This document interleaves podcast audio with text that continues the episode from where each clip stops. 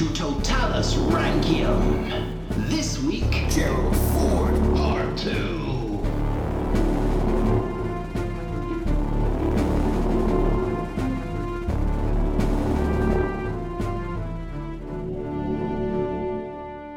Hello, and welcome to American President's Totalus Rankium. I am Jamie. And I am a Rob, and this is episode 38.2. It's the second and final part of Gerald Ford. And it's also a New Year's special. It is a New Year's special. If you're listening to this Yeah. when we release it, it is either the last day of 2022 or the first day of 2023, depending on how editing goes. Yeah. I'm hoping to get it out like about tomorrow afternoon, is what I'm thinking, Jamie. The episode or something else. Oh no, that's for the uh that's for New Year's party afterwards, Ah, Jamie. I Yeah, see. Yeah. I see. Ooh, my. Anyway, before uh, before we continue, cue the sad music, Jamie. Ah, damn it. Press press play on it.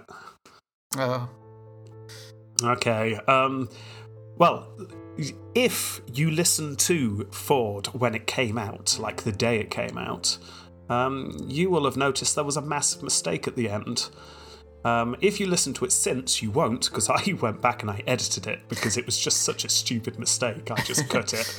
Uh, but for those of you who did notice it, I, for some reason, just said he became the speaker at the end of the episode. I have no idea why I said that. It was almost like a throwaway. It's like, yeah. And then he became the speaker. He didn't become the speaker. At no point did he become the speaker. I knew No. that. Um, Yeah. I have no idea why I said it or why I missed the edit. I looked, I've tried to explain it to myself, and I think it can only be described as my brain just doing one of those things. Yeah, I think that's the safest way. I mean, even I knew he wasn't a speaker, Rob. Why would you say that? What a foolish thing. Anyway, so um, yeah, I've I've cut it from the episode. He obviously Yeah. didn't become the speaker. Um, But if, if you downloaded it, though, uh, at the time, you probably got a super rare edition of the Oh episode. yes, yes. Yeah, so it's quite cool. Keep keep hold of that. That'll that'll be worth something Yeah. one day. Pence. If NFTs can be worth something, Jamie, I don't see why that can't. um, right, okay, so that's that. Um, so sad music over. Let's continue, shall we? So let's have an introduction. Uh, How are we going to start today? Let's start with one of those massive explosions you see in like a really ridiculous 80s action films, like a whole factory just go oh, exploding. Massive, fills up the whole screen. Just, Yeah. just huge debris flying everywhere. Yeah, full 80s Yeah, fire, um, smoke, sparks. sparks, fire, smoke, all sorts. Uh, you can't tell what's going on around it. It just looks all very dark, but you can tell there's an explosion. It just starts with the ignition of an explosion and and it just we ta- fills do- fills the screen. Yeah, do we, do we have to take this out of the budget for the episode? Are we do are we is this is this a budget heavy episode because we've put that scene in? No, don't worry. There's not much going on budget wise in this episode, so we can afford this. Okay, excellent. especially when you see what I'm about to do. So start start panning out. what you thought was just a sort of night sky dark background, you soon start realizing on the edges of this explosion uh, that that darkness actually looks like black rather than darkness. There's a difference. In fact, it looks surprisingly like black material. Oh, It's, it's almost as if this explosion has taken place in front of some black material. It's a bit strange. And then your perception shifts like things do in these cases. You, you think you're looking at one thing, but it's actually another. What you thought was a massive explosion far away is actually a quite small explosion really close. and as, as you pan out, you realize like cows. a bit like cows. Uh, you realise that this this explosion uh, th- is taking place in front of fabric, not just any fabric, but the fabric of a pair of trousers. And you realise that you're on a really, really tight shot of someone's crotch, Jamie. Exploding. yes, Oh, yes.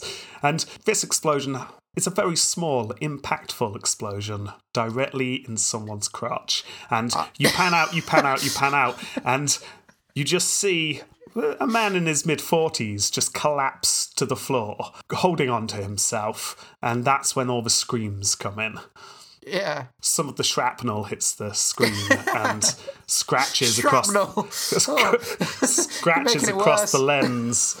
Just, just the word Ford Part Two. So um, what the hell? that's right, Jeremy. We've got exploding groins in this episode. Wow. Actually, I should rephrase that. I can guarantee you one exploding groin Okay. Any others, uh, I, I can't guarantee. Purely incidental. yes. Okay. Oh, well, I'm, ho- I'm hooked. Good. There we go. The intro has worked. Okay, so here we go. Ford, like I say, he's not the majority leader. He's not the Speaker of the House. He's the minority leader. Yeah. Obviously. That's where we're going to start because if you remember, Nixon has just become president.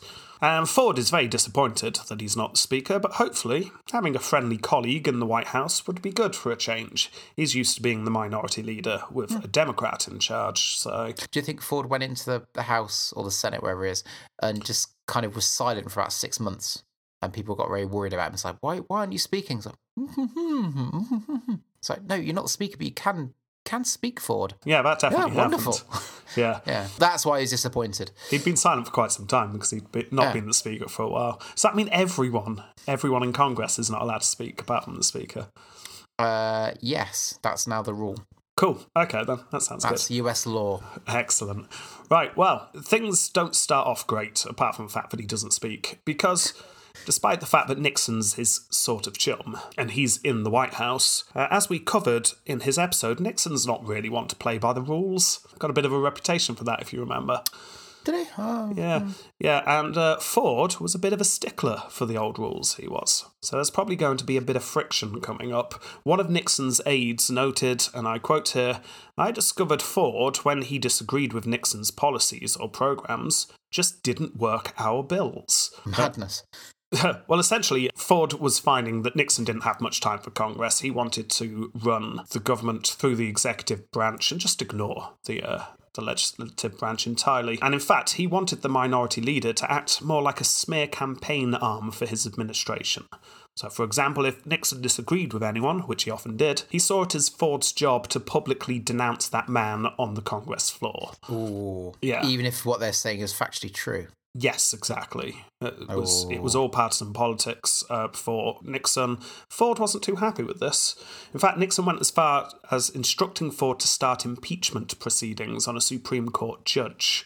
Now, Ford later said that he did this anyway for his own reasons, not because he was instructed to by Nixon or his advisors. Honest, honest, Well, honest. Don't forget, we've got a lot of recordings of what happened in the Nixon administration. And uh, yeah, Ford was definitely asked to do this, and Ford did it, even though Yeah. he said later on that it was his own decision. Uh, but either way, Ford decides okay, um, I don't want to fight partisan battles in the House. That's, that's my house. But the Supreme Court, yeah, okay, then. That's a better place to fight our partisan battles. So he goes for it. Now, this is quite a long and convoluted story, so I'm just going to cut it very short. It went nowhere, and Ford ended up looking a bit silly. He went after Supreme Judge. It was very obviously partisan. The whole thing fell apart. Ah, wonderful. Now, usually Ford was seen as being a very sensible politician who wouldn't get up to this kind of nonsense, uh, so he damages his reputation slightly here. That's unfortunate. Yeah, now by the time the midterms come along, things were looking even worse for Ford, because the Republicans lost even more seats, which is typical Ah. for the party in the White House. So his dream job as Speaker seems further away than ever. He speaks even less for a while. He puts another bandage over his mouth. Yeah.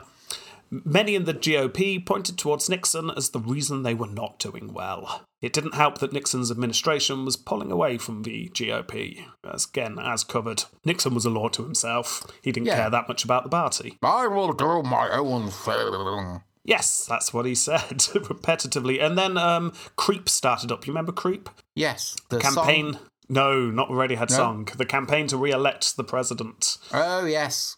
Crap. Crap. Or crept. but definitely not Creep. Anyway, uh, Creep starts up. This was all Nixon's men, remember? Not not party men, this was Nixon's men. And as much as I'd love to go into all the nonsense of Creep again, because it was ridiculous, this is not Nixon's episode. Uh, we saw how well that went. Anyway, shortly after all this, whilst riding his car, Ford heard something over the radio.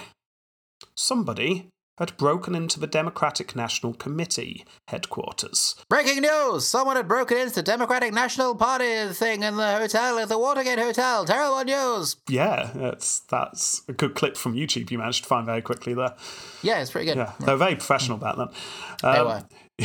yeah, uh, They, they didn't even use scripts. Did you not know that? no, no, they, didn't. They They didn't use just scripts. No. ju- just just went for it. Yeah. Uh, yeah, uh, that that came on over the news, and Ford, little bit shocked. I mean, he assumed this was the work of freelance renegades. Of course. Uh, yeah, I'm quoting there. I love the idea of freelance renegades just rushing around Washington and trying to make some extra cash by digging up the dirt. Yes. Oh, just standing on with big placards outside the street. Freelance renegade. Open for business. Twelve dollars an hour. Get your dirt, get your dirt on the politicians. Yeah, this was someone looking to make money using information, thought Ford. There's no way politicians would take such a stupid risk for such a small payout. Of course not. Politicians are representative of the people. They are impeachable in their character and their actions. Exactly. And um, even if politicians are a bit dodgy, they're not stupid. They wouldn't risk everything on, on a stupid break in that wouldn't actually gain them much, surely, thought Ford. No. So, when more information came out, Ford later described himself, and I quote here, as flabbergasted. I have not the slightest idea why anyone would undertake such a stupid action. Yes, his gast was well and truly flabbered. Just just why? Why would anyone do this? He thought. Literally shot yourself in the foot. Yeah. Both feet with a rifle. But of course, Ford is now one of the leading members of the GOP, and rumour was circulating that the president actually was in on this. No, I would be flabbergasted if that was the case. No, apparently the rumour is the president not only knew about it, but was actually like orchestrating stuff like this. But we are representatives of the people. We were eh, voted in. That would never happen, surely. Well, Ford went to the ex Attorney General who we came across in Nixon's episode. This is the friend of Nixon, John Mitchell. Ford looked Mitchell directly in the eye and asked him, Has the president got anything to do with this? Mitchell looked right back in Ford's face and said, No, nothing at all. Nixon is innocent. And uh, I, was, I was hoping you'd do like the guilty puppy thing, just like looking everywhere but at Ford. It's like, look at the floor, look at the floor. No, No. innocent. No. No, if we can believe Ford's account, Mitchell was very believable in his outright lie at this point. Uh, now, I'm not going to retread Watergate again. Uh, we spent long enough on it. And Ford didn't really get involved. He kept out of the way of the investigations, which is a sensible political move. Yes. When scandals are starting to pile up, you don't want to get in the way. And after all, he had been assured by those in the know that Nixon was clean. So he could just occasionally say things like, I support the president, knowing that that's clean, but get out of all the murk and the mess that was going on. Yeah. So, yeah, he just didn't say much on the subject. He toed the party line, he minimalised any investigations or inquiries, etc., etc. He did do a couple of things, though. As minority leader, he was active in squashing Wright Patman's committee into the break in, uh, which I mentioned briefly. This is one of the early committees that looked into Watergate that didn't go anywhere. Right. Mainly because of political pressure from people like Ford. As we saw, come the next election, despite the Watergate scandal bubbling along, albeit under most people's radar, Nixon did incredibly well. This is the one where he absolutely stormed it. Best election results of any president, bar Washington, and his doesn't count. Yes. He said. Yes, if you remember, the Southern strategy had worked. Yeah. Southern strategy being let's pander to the racists. Um, modern. And, yeah, but also not only that, his um, diplomatic work with China and uh, Russia Yeah. seemed to work as well. Yeah. Uh, the public liked what they saw, and they There's were. a man I can trust. They said in unison every time he walked past them. It was weird. So, with one of the most decisive victories ever by a president, surely the Republicans also finally won the Congress. Yeah? No, no, Oh. no, they lost seats in the Senate. Damn. Yes. A side note here, though, by the way, this is the election that Joe Biden gets his Senate seat. Really? Oh, that's weird. Yeah, that's really weird, isn't it? really weird. No, that's why. No, he's too old. Yeah, I had one of those little kind of hang on moments whilst I was doing my research and quickly looked up a date and went, oh wow, no, this is, isn't it? That's So, yes, the current president, time Oh. of recording, joins the. Isn't born, Jamie, joins the Senate at this point. he's far too old to be president. He is far, far too old. Oh, well, never mind, eh? Um, so, they lose seats in the Senate, and they only gain 12 seats in the House, which is nowhere near enough for the Republicans to win. So, uh, yeah, it was a popularity victory for Nixon, and it Yeah. did not spread to the rest of the Republicans. Ford once again denied the role of Speaker. It's just happening over and over again. And if he can't win when the Republican presidential nominee wins in a landslide, is it ever going to happen? He'd been in the House now for over two decades. He had done pretty much whatever the administration had asked him to do, and he wasn't seeing any reward. Rewarded by who though? Because surely they're voted in. Well, rewarded So- by the public. He's he's doing his job. Yeah, but so so's a clothesline. Doesn't mean I'm going to elect it Speaker of the House. True, uh, but as you can imagine, it is very frustrating. He is one Yeah. one step away, one election away, in something paid that my dues. Yeah, and this is something that traditionally pendulums from side to side. So in theory, Yeah. it's a matter of time, and yet it's just not working. So he decides to quit. Oh. Sorry? Maybe, maybe that's why we've still got an episode. Maybe no one heard him. Ah, yeah, probably. Yeah. Uh, no, it's because he didn't quit immediately. He told Betty, remember that's his wife, uh, that he was going to see out this term as minority leader, then do one more term not as the leader, and then leave Washington in 1977. That's the idea. He's going to retire Oh. from politics. Good year, though, because he can chill out to some Led Zeppelin. Yeah, exactly. I think that was his plan. Yeah.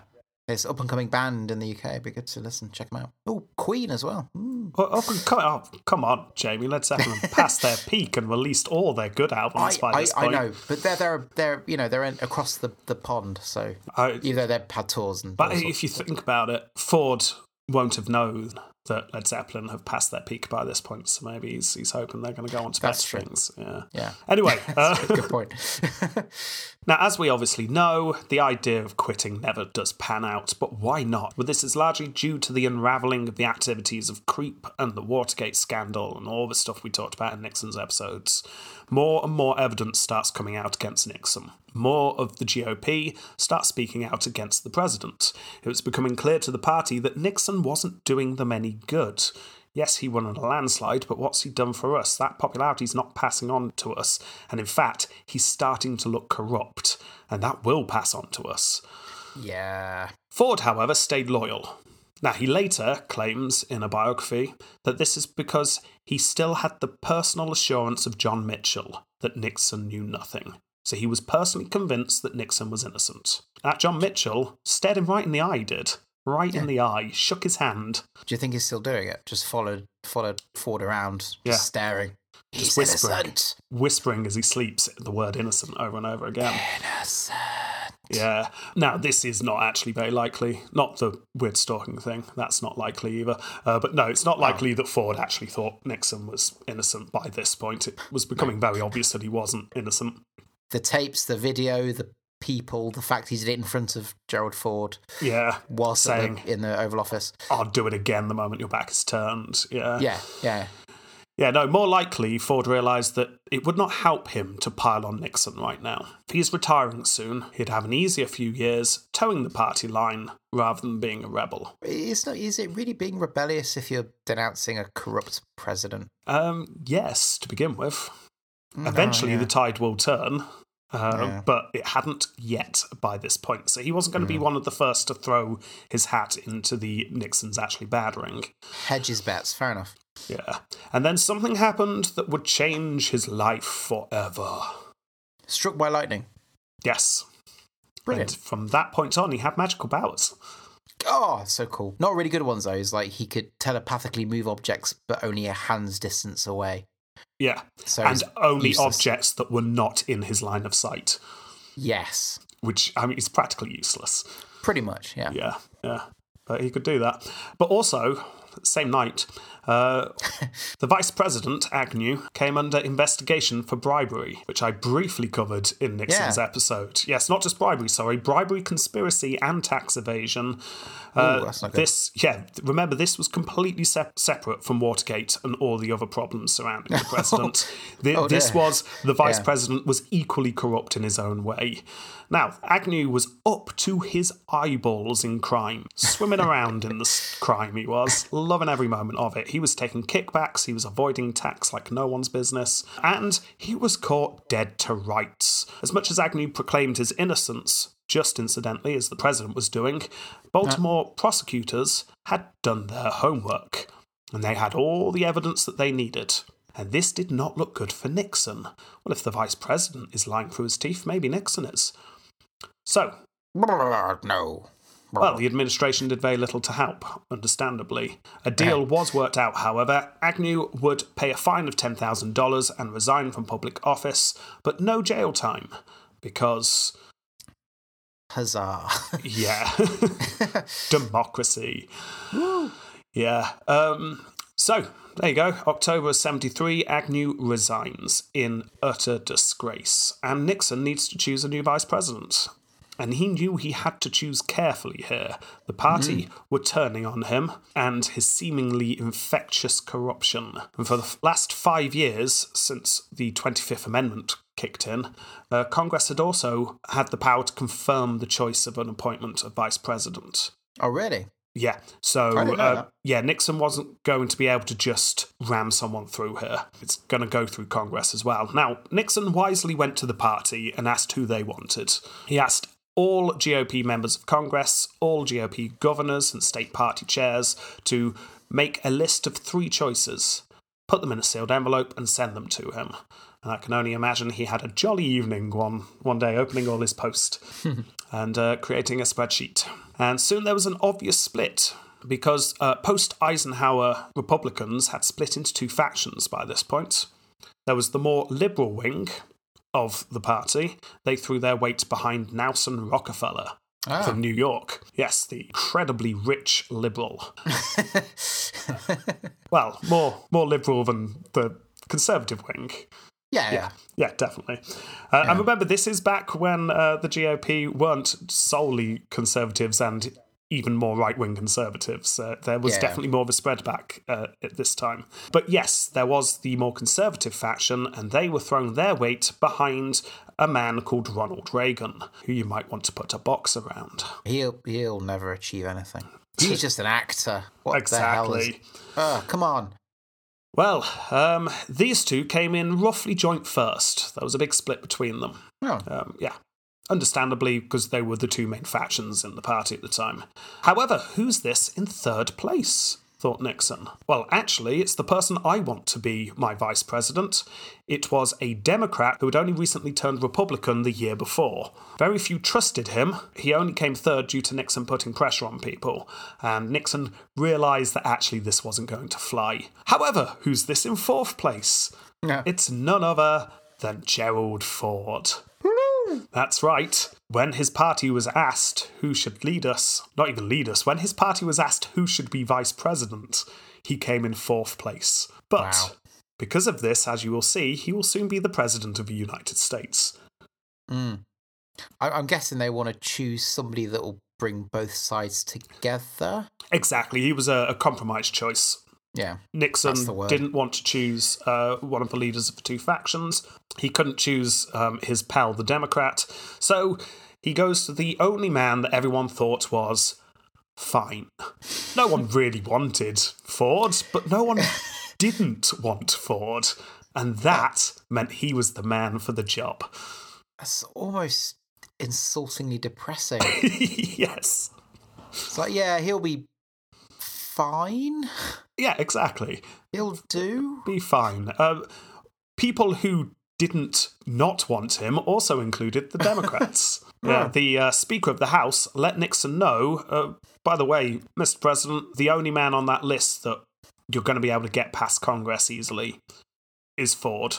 we we don't want anyone else. And remember, the Democrats own Congress at this point. So, um, Yeah. yeah, there you go then. He's the only safe choice in a turbulent time. So on October 73, Gerald Ford was invited to the White House and became the Vice President of the United States of America.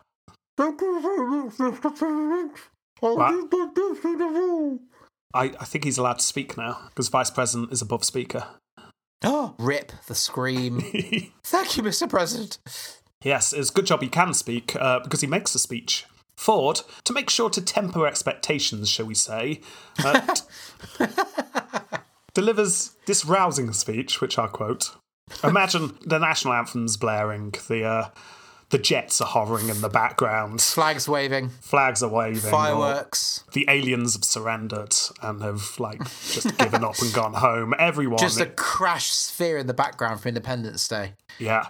That kind of And uh, he stands up and he says, I am a Ford, not a Lincoln. I am proud to be one of 200 million Americans. I promise my fellow citizens only this to uphold the Constitution, to do what is right as God gives me to see right, and, within the limited powers and duties of the Vice Presidency, to do the very best I can do for America. Then someone comes out with a kazoo and plays the national anthem. Yeah, the, the, the aliens, they, they put away their white flag. They're not surrendering anymore. Um, yeah, I, I just love the I promise to do the best I can do within the limited powers and duties of the vice presidency. Ford knows that he's got no power. He's not going to be able to do anything, but don't say that in your speech, Ford. Yeah.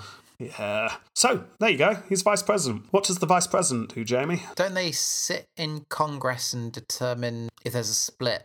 If there's a tie break, there's not going to be a tie break. The Democrats own Congress. Oh, in that case, nothing. Yeah, so He he's gets got an lot. office in the White House, gets a little room. No. Well, he's he's got a lot of spare time. So what's he going to do? He is going to do the job that Nixon gives him. Go and campaign on my behalf. Convince everyone I'm innocent. Are you? no, yes, I mean, yes. After all, Mitchell had said that he's innocent. So Ford spends the next eight months flying to and fro across America, appearing in 40 states and making over 500 appearances at Wow. various dinners and lunches. That's a lot. Not just dinners and lunches, by the way, because you're probably imagining like grand affairs in hotels and three course meals and. Are we talking cafes and greasy diners? Oh, yes, yes, we are. oh, um, okay. One event he turned up to was the opening of a container wharf. That was exciting. Uh, and this one, oh, this was another lunch, uh, but it was a group of seventh graders. Oh, I just managed to sit at a little table with a sandwich. Yeah, exactly. The press soon started to joke that if you couldn't get the local chief of police to appear at an event, you could always ask the vice president of America, and he'd definitely turn up. Oh, that's quite cutting. It's wonderful. Yes. Yeah, so he went around the country essentially telling everyone that Nixon's all right, don't you know? Yeah, completely innocent. Yes. I know that because Mitchell told me so. Yeah. Uh, his other job was to take over from the old vice president uh, and what his role was. Now, Agnew's role was uh, spitting vitriol at the left, something Ah. that Agnew did naturally.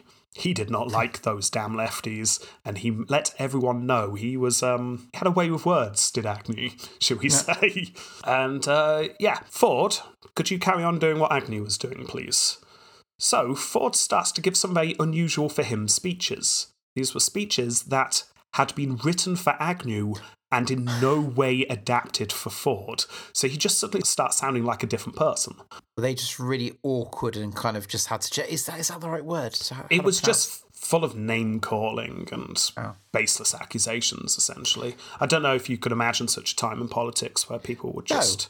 The, the left are poo poo heads and they smell like cheese that's been left out on a playground. That's what it would have been had they have adapted it to Ford.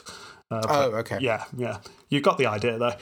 Yeah, as you can imagine, these actions put Ford firmly in the pro Nixon camp, whereas before he was seen as a fairly non-partisan politician when it came to national defence and a loyal Republican when it came to everything else, but generally a sensible man in Washington, now Yeah. he started to come across as a stooge for Nixon. Uh, he started talking about massive propaganda campaigns trying to bring down Nixon. The problem with the administration was, in fact, due to external pressure groups from the left, nothing to do with Nixon. It's amazing. That's even done now. It's ridiculous. Oh, yeah, definitely. Uh, the president was innocent, damn it, and everyone would soon see, he said loudly one day. This was all a witch hunt, he said very enthusiastically. Sharp cut. Later that day, Five minutes later. uh, yeah, pretty Breaking much.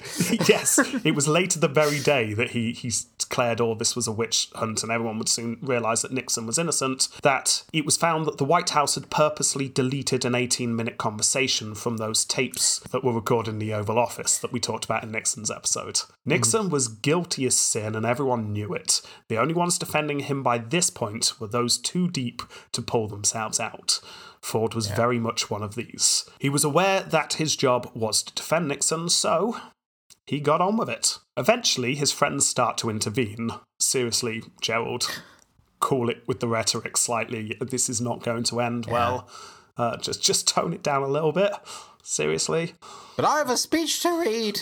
It's here. Look. stop saying he's the most innocent man since Jesus. I mean, it's, it's not going down well.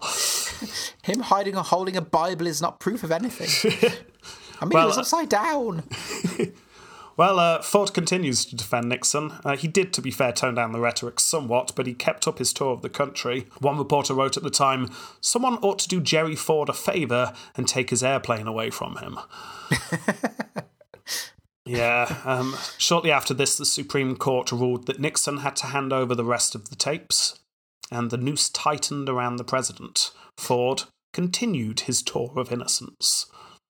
Many started to think of him as a foolish puppet. He was flying in the face of overwhelming evidence. Nixon, however, wrote to him, thanking him for support, telling Ford that history was going to see him as one of the most, and I quote here, capable, courageous, and honourable vice presidents in the history of America. We'll be the judge of that. yes, we will. Um, it then became clear that the House was going to impeach. Now, Ah. as we covered, this is it. It's over for Nixon. Yeah. Nixon knows it. Everyone knows it. The entire world knows. It's just over.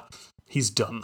Asked to comment, Ford declared that, as every Democrat on the committee had voted for impeachment, this was clearly a partisan attack. it's nothing to do with Nixon's guilt or innocence. This No. is just the Democrats playing politics. Of course. That's what it always is. well, he did then had to add onto this statement, I assume through gritted teeth, and I'll quote here even though some Republicans also voted for it. so it was entirely partisan, apart from those Republicans who also voted. Yeah. Yeah. But, the, but they're they're false. They're they're lefty socialists. So it to do with Uh. Probably, probably. Uh, he then said that Nixon simply had to indicate that he was innocent and everything would be fine. Yeah. Yeah. Meanwhile, Nixon was privately deciding he had to resign. This is late July, early August. And now we introduce a man named Haig. Haig is Nixon's new chief of staff. His last chief of staff had to resign in disgust. Um, Wow. yes. So, Haig, the new chief of staff, met with the vice president on the 1st of August. Haig went over the contents of the smoking gun tape. So, Ford, uh, we're going to be handing over this tape soon, and this, this tape proves that Nixon has been lying through his teeth the entire time to the public and to you. He also mentioned something else in this meeting, though. Uh, according to the legal boffins, said Haig, and I'm paraphrasing here, uh, Nixon might be able to pardon himself before he leaves office. Could, could you imagine that, that doesn't sound good, does it? Um, no. But if uh, if Nixon can't do that, if that doesn't fly, then um, well, the next president definitely could pardon him, and we don't know what happens in that conversation. Ah. Yes, Ford forever maintained that no deal was ever made at this point. No. but it would appear that this is the first time that a pardon is mentioned. We mm-hmm. know that Ford went back to his office afterwards and talked to his advisors, and then very shortly after that, called Haig and clarified that he wanted no part in Nixon's resignation and they could count on him for nothing to do with any pardons. La la la, wrong call, wrong caller. I don't know who you are, puts the phone down.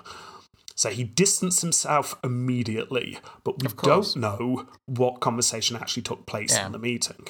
I might be miss. You might want to cut this out because it might spoil what's coming up. Um, but I'm pretty sure Nixon got pardoned, didn't he? But we, we'll get to it, Jamie, don't worry. Okay.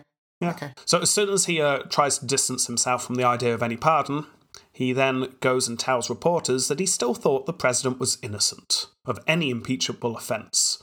Did the press just laugh? Uh, probably, and just to really make this clear, he has just been told by Haig that Nixon is guilty, and after Yeah. that, he is still saying to the, the public that he thinks Nixon's innocent. So he is just now out and out lying. He can't even claim No. plausible deniability anymore. But I mean, at least he's loyal. Yeah, there is that. Maybe he'll get some points for that. Uh, yeah. Anyway, the transcript was released of the smoking gum tape. The world saw that Nixon was doing what pretty much everyone knew he was doing, lying through his teeth. And Ford finally gives up the act. He admitted that the public interest was no longer being served by his insistence of the innocence of the presidency, which is a very convoluted way of saying, yeah, maybe he did it. Yeah. He also, however, highlighted that he'd not heard the tape or read the transcript, so he couldn't really comment on it. I don't know. Absolutely not. I have May- no idea. Maybe, maybe there is something. Maybe it's not. I've not read it. I, I don't know. I don't know what you're No. talking about. No. The- I mean, this is ridiculous. Obviously, the smoking gun transcript was read by everyone. You couldn't avoid it. The idea that Yeah. the vice president hadn't read it was ludicrous. But Yeah.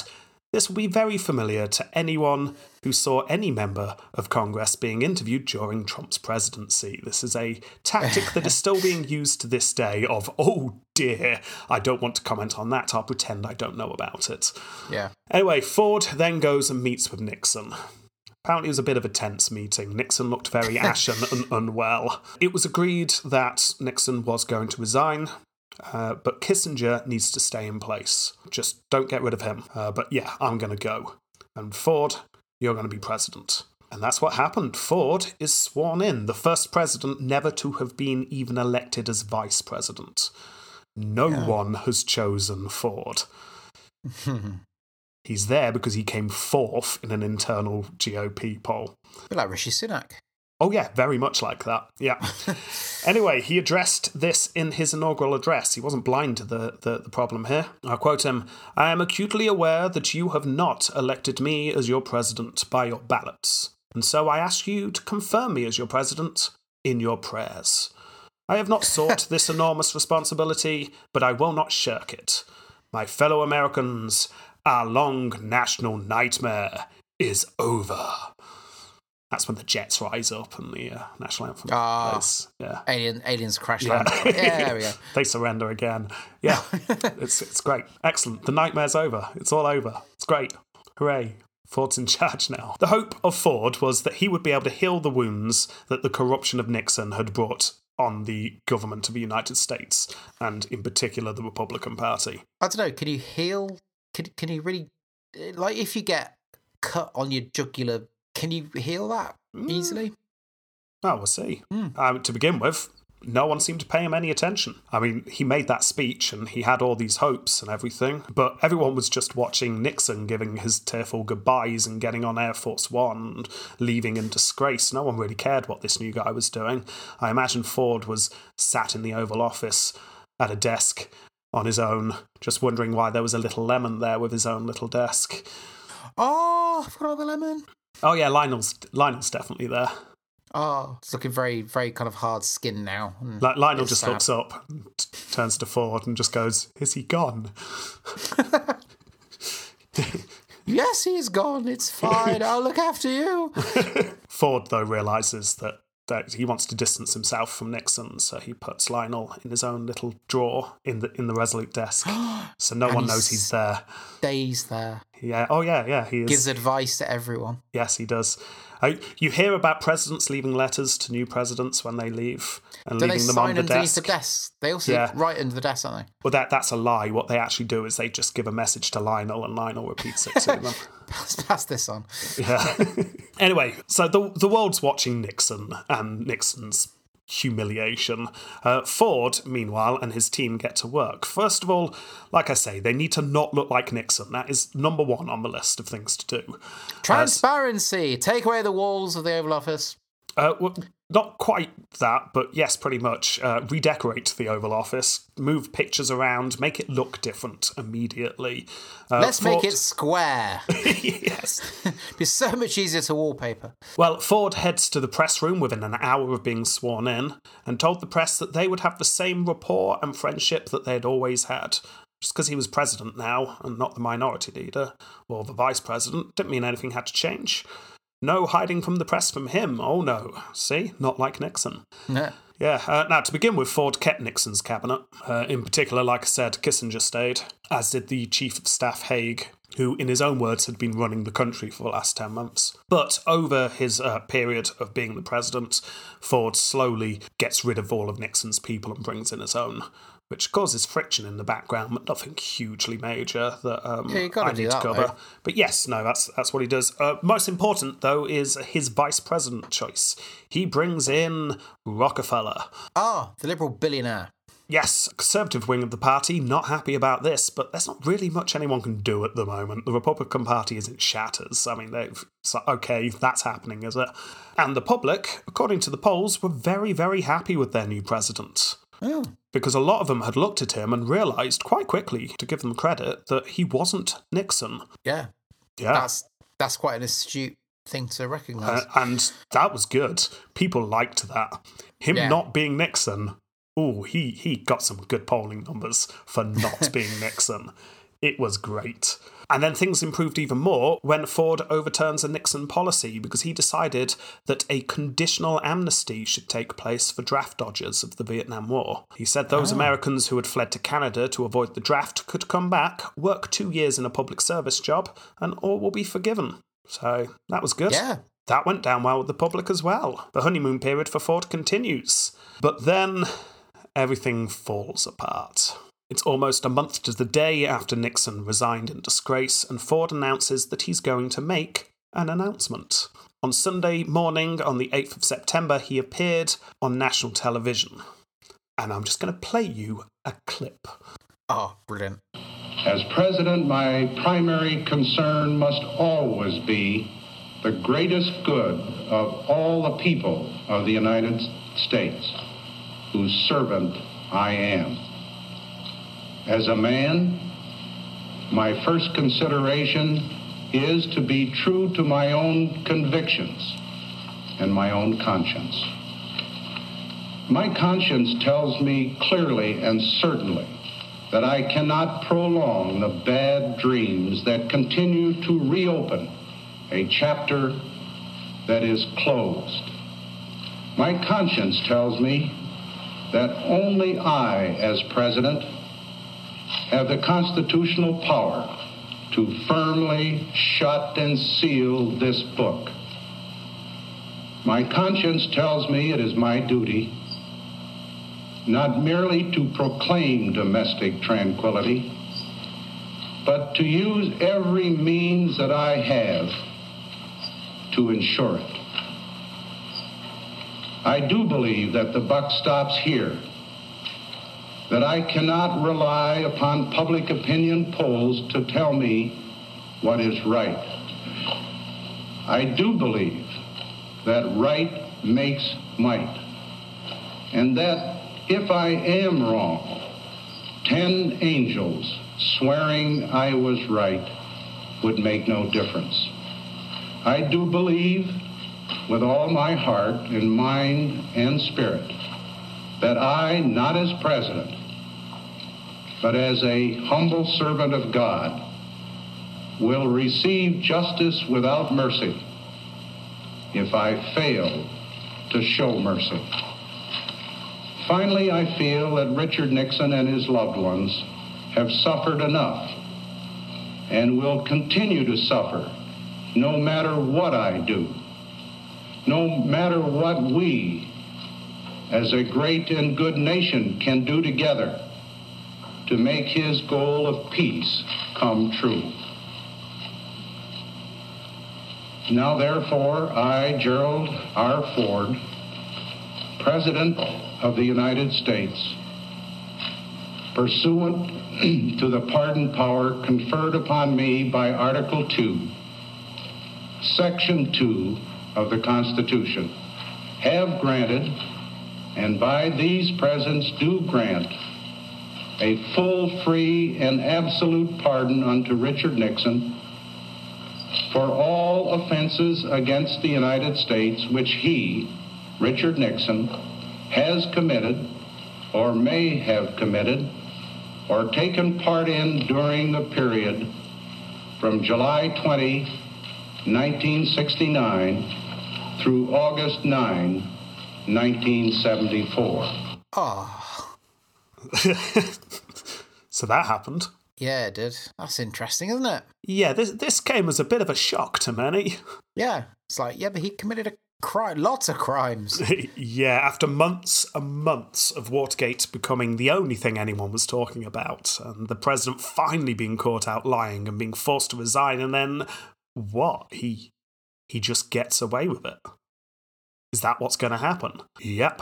Now, many reporters in Washington had heard rumours that Ford would do a, a pardon, but everyone assumed it was going to be like a limited pardon. It was going to be something like anything from a certain time up until this point in regards to this we, we're going to shut down. But as you heard, that was literally anything he did or may have done at Yep. all in the period of almost five years. That's Yep. it. I can only imagine Nixon was listening to that, gleeful, but also possibly slightly sad that he didn't commit a couple of armed robberies. I don't Yeah. know. Just just murdered a few people he didn't like during that time. I because- could have done so much more. I could have razed Los Angeles to the ground. So there you go. I mean, that's it. Full, full, complete pardon for everything. Completely gets away But. How do you think that goes down? Uh, I'm guessing. Trouble is, because it's been in the mind of so many people that just wanted justice. I think a lot of disappointment, a lot of like, well, screw you. Yeah, o- overnight, the press and a huge portion of the population turn on Ford completely. Headlines came out calling Ford as blundering, stating that all his credibility had gone. The Boston Globe even said that this was an abuse of presidential power. Well, it technically wasn't, but But you can yeah. see where they're coming from. Yeah. Um, 60% of people polled disapproved of the, the move, which doesn't sound like a, a huge amount, but there'll be lots in there that just didn't have an opinion.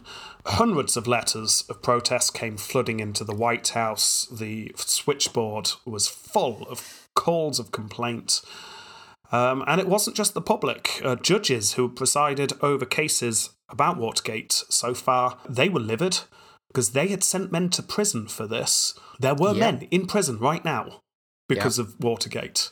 yeah. And what, Nixon just gets to walk? Oh, yeah, the plumbers have been furious. Oh, yeah, yeah. Hang on.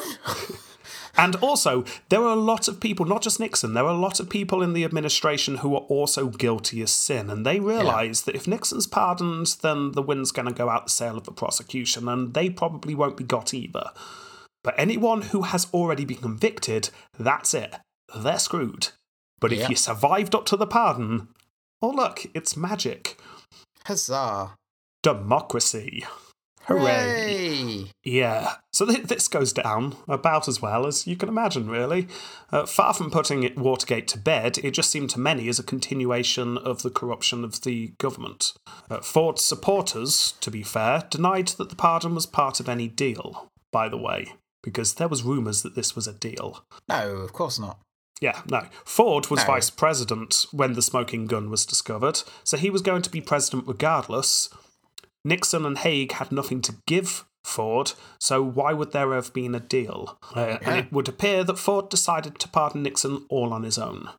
His opponents, however, argued that Nixon had probably said to Haig to relay this message. And this is going back to this meeting that I said we don't know what was said. The argument is that Haig said to Ford, unless you pardon him, Nixon won't resign and he will drag the Republican Party through the mud. He will fight tooth and nail until there's nothing but ashes, unless Yeah. you give him a full and complete pardon as soon as you're president. Now, there's no way of knowing whether that's what happened or not. Uh, it could be that Ford genuinely thought that this was the best way to put the whole Watergate thing to bed. Either way, it doesn't look good, does it? No, it's got very bad optics. Yeah, I mean, we are talking one of the, if not the most corrupt presidents in the history of America, and what? Just, just nothing. He, he gets away with it. So a lot of people just assumed that there was a corrupt bargain made. Whether there was or not, we don't know, but that's what people thought. Uh, now, Ford is no fool. He realised that this isn't going to go down well, so he did attempt to sweeten the pill slightly. There'd been a lot of looking into the legality of pardons by the lawyers at the White House, understandably, and it was decided that a pardon didn't mean that the person was innocent. Now, apparently, this was the common thought at the time. Now, because we've lived through the Trump era, we have heard time and again that pardons don't mean innocence. But back at this time, uh, pardon wasn't used quite so often, at least not so publicly. Uh, so people assumed that a pardon meant the person was, was innocent. But oh no, no, said the lawyers, and then Ford very loudly. A pardon was an admission of guilt with no punishment. Ford really wanted to hammer that point home. Yes, I'm pardoning Nixon, but that that means he's guilty. Legally, look everyone, who all of you who wanted him to go to trial. Uh, well, you win. You didn't even have to go to trial. He's guilty. Hooray! Justice is done. Huzzah. Yeah, yeah, just didn't work. It's a ridiculously bad argument. So, the day after the pardon, Ford went to Pittsburgh, and during a speech on inflation, a chant started up Jail Ford, Jail Ford. Ooh. A placard was uh, raised that simply read, up yours. As you can see, public not happy. Uh, the day after this, the Senate passed a resolution urging Ford not to pardon the president. It passed 55 to 24, but I mean, it, it just didn't do anything, though, did it? Uh, uh, almost overnight, Ford's approval rating dropped from an astounding 71 all the way down to a 50. Still higher than Trump's. Well, yeah, it's higher than Trump ever got, but um, it's higher than I believe Biden's got. Well, yeah. Might not be Yeah, quite exactly. true. I mean, in our very highly partisan politics that we have today, uh, opinion polls of 71 are utterly unheard of. Um, Yeah. But yeah, dropping 21 points overnight That's quite a, Yeah. yeah, that's huge. Uh, criticism came thick and fast against the president, uh, but he wouldn't budge. Not at all. In fact, he even agreed a month later to appear in front of a public hearing by the House Judiciary Committee. Uh, now, he didn't need to do this. This was almost unheard of. The last president to do such a thing was Abraham Lincoln. But he thought this is important. No one elected me. I made a huge decision. I should have to go in front of a committee and explain myself. That's quite respectable. In a Yeah. well, I mean, dodgy reasons for doing it, but it, it takes guts to do that as a. Well, yeah, he didn't need to do it, and he did it. No. So I think he does Yeah. deserve credit there. Uh, for two hours, he was questioned. All of this was live on TV, by the way. It wasn't behind closed doors. Uh, Ford gave a strong performance. He insisted that what he did was nothing to do with Nixon or its crimes, but because he was the president and he needed to get the country to move on as quickly as possible. If everyone was obsessed with Watergate still, nothing else would get done. And believe me, there's a lot of stuff we need to get done in this country. That's a good argument. It was a it was a convincing uh, argument. At one point, uh, he was accused of making the deal that I've talked about, and he banged his fist on the table and loudly declared there was no deal. Period. But nothing came from the committee, uh, as, as you can imagine. The thing had no teeth. If Ford was hoping his opinion polls would go up after his appearance, however, he was disappointed. Uh, everyone's made their mind up. Well, yeah, a lot of people thought it was an awful decision, and uh, they stuck to that. So Ford goes on to trying to focus on running the country and not worrying about Watergate. Because, yeah, there's stuff to do. There's labour disputes going on, there's an agricultural shortfall going on. Also, um, somewhat mysteriously and worryingly, uh, unemployment was rising at the same time as inflation. Oh, that's weird. Well, the, this this was stumping the experts. I mean, usually, usually you got one or the other. The two were meant to be uh, mutually exclusive. If, your unemployment was rising, inflation was meant to come down, and vice versa. So, what's going on here? This has never happened before. Inflation meant the economy was like running ahead, arguably too quickly, um, but that usually meant more jobs were being provided. So Yeah. Unemployment comes down. What what's going on? Uh, it wasn't just in America this was happening. Obviously, global economy and all that. Uh, a conservative politician in Britain stood up in the House of Commons and dubbed it as stagflation, and the name caught on. So that's what it was called. It was called a stagflation. The Economist attempted to figure out what was going on, uh, but Ford needed to actually tackle the problem. He couldn't wait. So he went direct to the public. He had a genius idea. The plan's very simple. He was going to tackle the inflation side of things. If he, he figured, just told everyone to stop spending so much, that would lessen inflation. Okay. Yeah. Whip Inflation Now, it was called. Or the acronym of WIN. There were buttons made up and everything. Little pin badges that were made and sent out to people. It was all very ah. exciting. He let the public know that if everyone drove 5% fewer miles, then the country would save a quarter of a million barrels of oil a day. Which sounds good. Yeah, your your reaction sums it all up. Yeah, Uh, you're just looking mildly sorry. confused. Um, that everyone was just mildly confused by this, and no one was listening. Um, yes, the economy was stagnating, but it wasn't in dire straits enough that people actually felt the need to change their lifestyles. So if people Yeah. had the money, they were going to spend the money. They're not going to just stop buying things because the politicians told them not to and given them a badge. Uh, Win became a bit of a joke to many. Yeah, because because even you know we I think most people in the UK now criticise our current government, but they one thing they did during the pandemic was very much you know go out and spend because that will help. Just spend, don't hoard it, spend it because that just keeps money going. Ah, but this was a different problem. The Well, yeah, I guess so. because uh, business was ticking over fine, which is in fact quickly, which is why inflation was going up. But unemployment was also going up, which just made no sense. That's true. The idea was to deal with inflation in a way that just slowed the economy down slightly. Um, now, fortunately, uh, Ford didn't just uh, work on making badges. Uh, he also put in place a 10 point plan to deal with the problems of the economy that was based more on acronyms and goodwill. Uh, the main one is let's actually get some money out of the mega rich. Let- Let's raise taxes. Is he turning into a socialist? Well, I mean, taxes were raised on everyone, but yeah, it's it's going to hit the rich more. Um, it was one way of dealing with the, the situation. Yeah, it, it is going to help uh, if you were only tackling the one thing and it wasn't an unusual economic situation. Um, But you can guess how this goes down with many. Pull the funding from the GOP. Well, I, especially in America, uh, they- have a a thing about taxation in America. They, do, And, they don't uh, like it, do they? They really don't. So uh, this did not go down well. Uh, after the pardon and the tax hike and the stupid pin badges, Ford's popularity was plummeting even quicker, and the midterms were upon them. The Republicans brilliant. suffered, as everyone knew they would. They lost five more seats in the Senate and nearly 50 in the House. 50. Yeah, the oh. Democrats, who already really controlled Congress before this, now had a, a ridiculous majority. So much, in fact, they now had enough to override even the president's veto. Oh, wow. Yeah, which is almost unheard of. Uh, Yeah. Ford was utterly powerless, and he knew it. He, he's lost all his power. There's no way he is ever getting anything through Congress, and he can't even veto stuff anymore. He's now just a lame duck president. Yeah, very much so. Uh, then things get worse in December. A story broke that the CIA apparently had been uh, illegally wiretapping more than 10,000 US citizens. What? No. No, not the CIA. Absolutely not. No.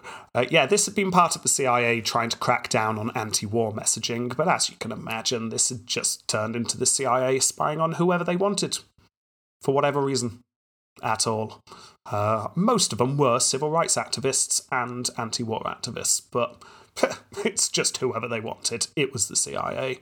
Uh, this is obviously just the tip of the iceberg, because in January of 75, three commissions were set up to investigate the various goings on in the CIA after this revelation came out. And soon enough, all sorts started coming out. Did you know the CIA had attempted to assassinate on more than one occasion a foreign leader? What? I know, I know, Jamie. No. yeah, uh, including Castro, don't you know? Um, and also, they were involved in all these economic coups in South America. In fact, if you really got down to it, you could you could make an argument that the CIA were up to some dodgy stuff. Dodgy. That that's a that's a brave Yeah, do- um, dodgy stuff. Oh. I can only assume back then it was a bit more of a shock than it is to Yeah. us now, because so- obviously we know how awful the Yeah. CIA have been throughout history. We just um, go, well, of course. Yes, of course, it's fine. That's, that's that's just the CIA, isn't it? That's what they do. Anyway, Ford Ford's able to keep his distance from this, fortunately for him. Uh, after all, most of these revelations coming out all took place under Kennedy, Johnson, and Nixon. Nothing to do with me, Gov. He said. I imagine some people said things like, weren't you for a very long time like one of the overseers to the finance of the CIA? Didn't you spend years in a locked room discussing exactly what the CIA got up to with their money? Isn't that like the committee where no notes are ever taken and no staff are ever in there? No? Yes, so there's no evidence of it ever happening at all. Anyway, with the country not liking him, the opposition accusing him of making corrupt deals, and his own party blaming him for the midterms, Ford decides to go on a tour of Asia, get out of the country for a bit. Yeah. Yeah. So he visits many countries, and he was in fact the first sitting president to visit Japan. Ah. He also went to South Korea, uh, and then it was up to uh, Asian Russia to meet with the Soviet Premier Brezhnev. Uh, the two of them got on quite well personally. Both liked sports and the outdoors and stuff, so that was a, a, a good in. Uh, but they weren't there to talk about sports, obviously. They were there to talk No. about the nuclear weapons that they owned and the Strategic Arm Limitation Talks, or SALT, which I've mentioned a couple of times before. Yes. Remember, this is what Kissinger and Nixon had been working on, and actually, to their credit, uh, had actually made some uh, progress on. Uh, the negotiations were struggling along, shall we say. It's all very technical. I'm not going to bore you with the details, but the problem is that the US and the USSR had by this point deviated a fair bit in their nuclear weapons arsenal. Because disarmament sounds simple. Let's say if two countries have five nukes each, We'll tell you what, we'll disarm one of ours and you disarm one of yours. And then once we've checked we've both done that, we'll both disarm the next one. and then you we'll go dis- first. You go yeah, first. yeah. It's like, so I'm, I'm about to do. it. I'm about to. As soon as you, as soon as you just put Yeah. your finger on the delete button of a nuclear weapon, I will do the same. Go on. After three, we do it on three. Um, so yeah, and just take it in turns and just reduce one after another. Yeah. That makes sense, doesn't it? Uh, trouble is, real life is more complex than that. How do you do it when you're not talking about two countries with five nuclear weapons? You're talking about two countries with a vast plethora of nuclear weapons that all look very different. Was, for example, a backfire bomber equal to a Tomahawk cruise missile? All right. yeah, said the people in the meeting. yeah. Um, how, how do we reduce this? If we reduce, I, I don't know, it's just messy, isn't it? So, there was a lot of talk going on. Uh, Ford continued in the talks. Concessions were given on both sides. Uh, SALT 2 looked like it was underway, and Ford was quite proud of himself. He figured he'd done a good job.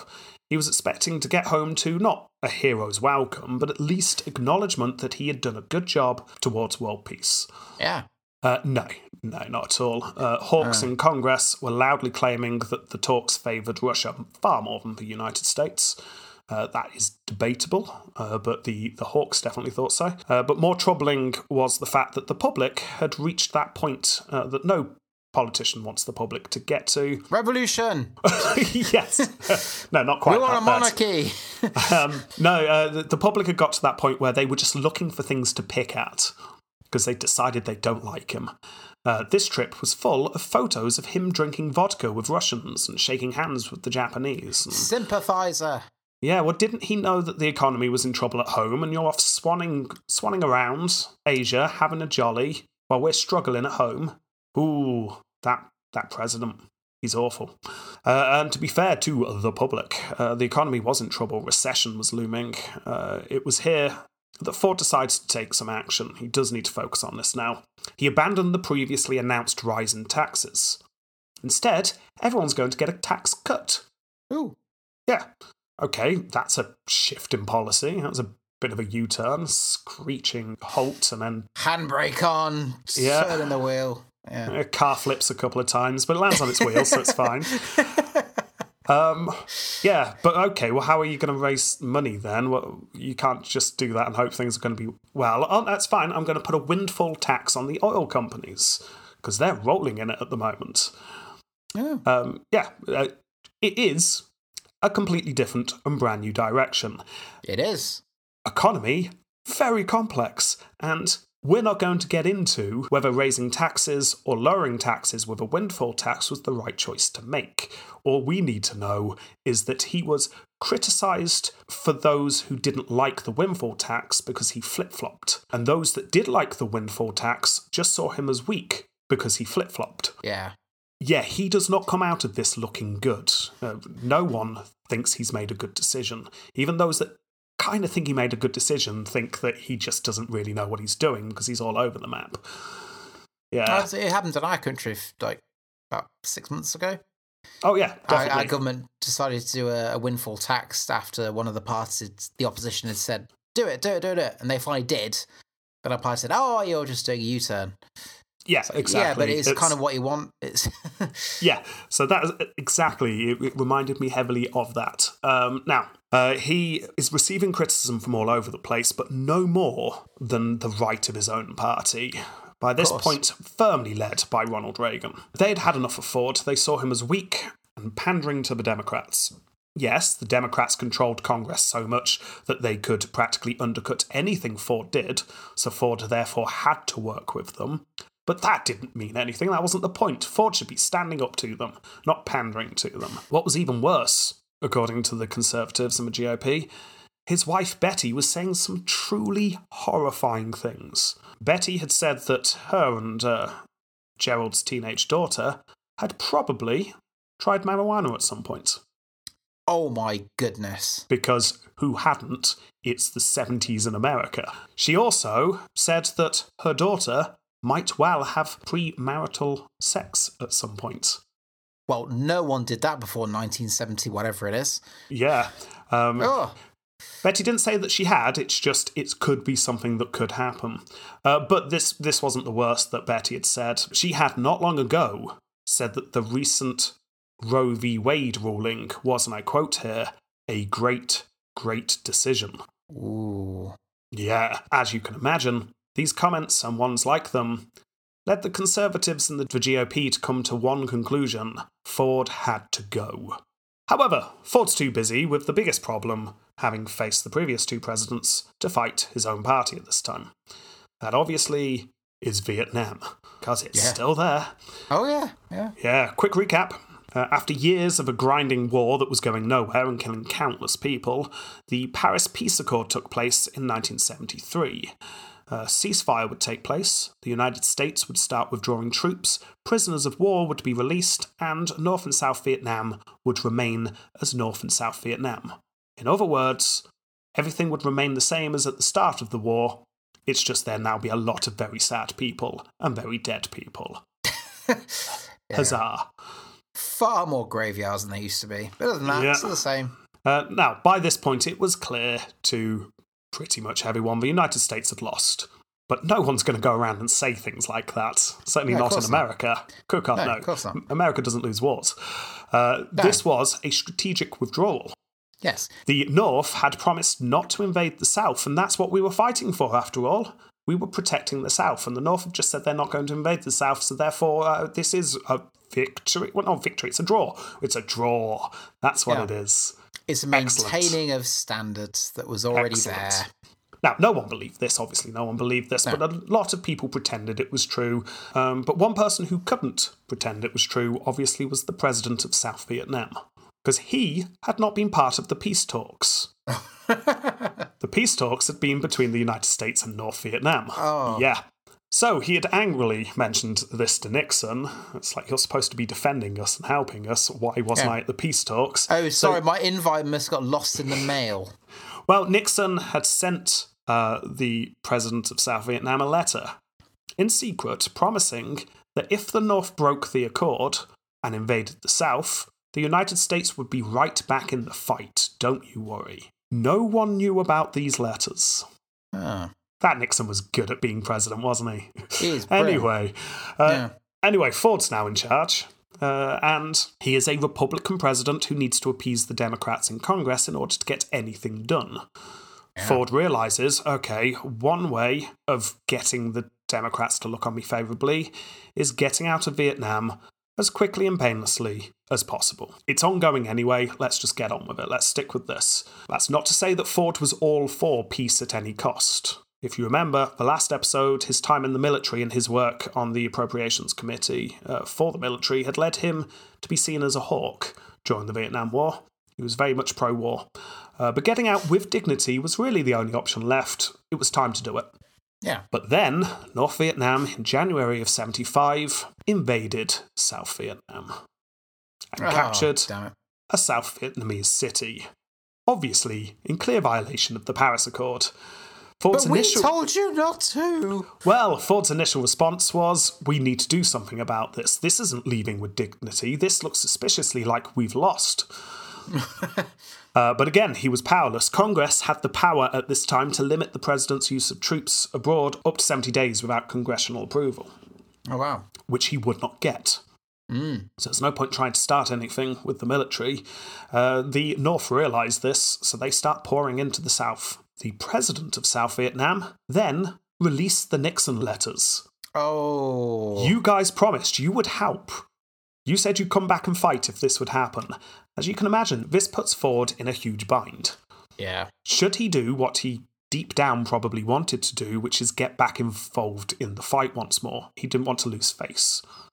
Or should he do what was politically inevitable, according to most, and just let the South fall? You're asking What's- me. Yeah, what's he going to do? Um, I think he'll let it fall. Well, I he hasn't got the power to do anything. Like seventy days, you can't. yeah, um, I mean, You to begin with, put something in them, just take it out. It's like sorry, half time.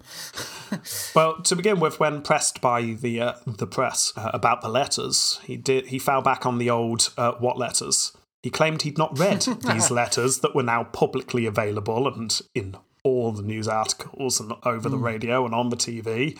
Why on earth would the president have read those letters? Anyway, he said, Oh, I, I don't know, I've not read those. Anyway, the United States is going to follow the Paris Accord, and so should North Vietnam.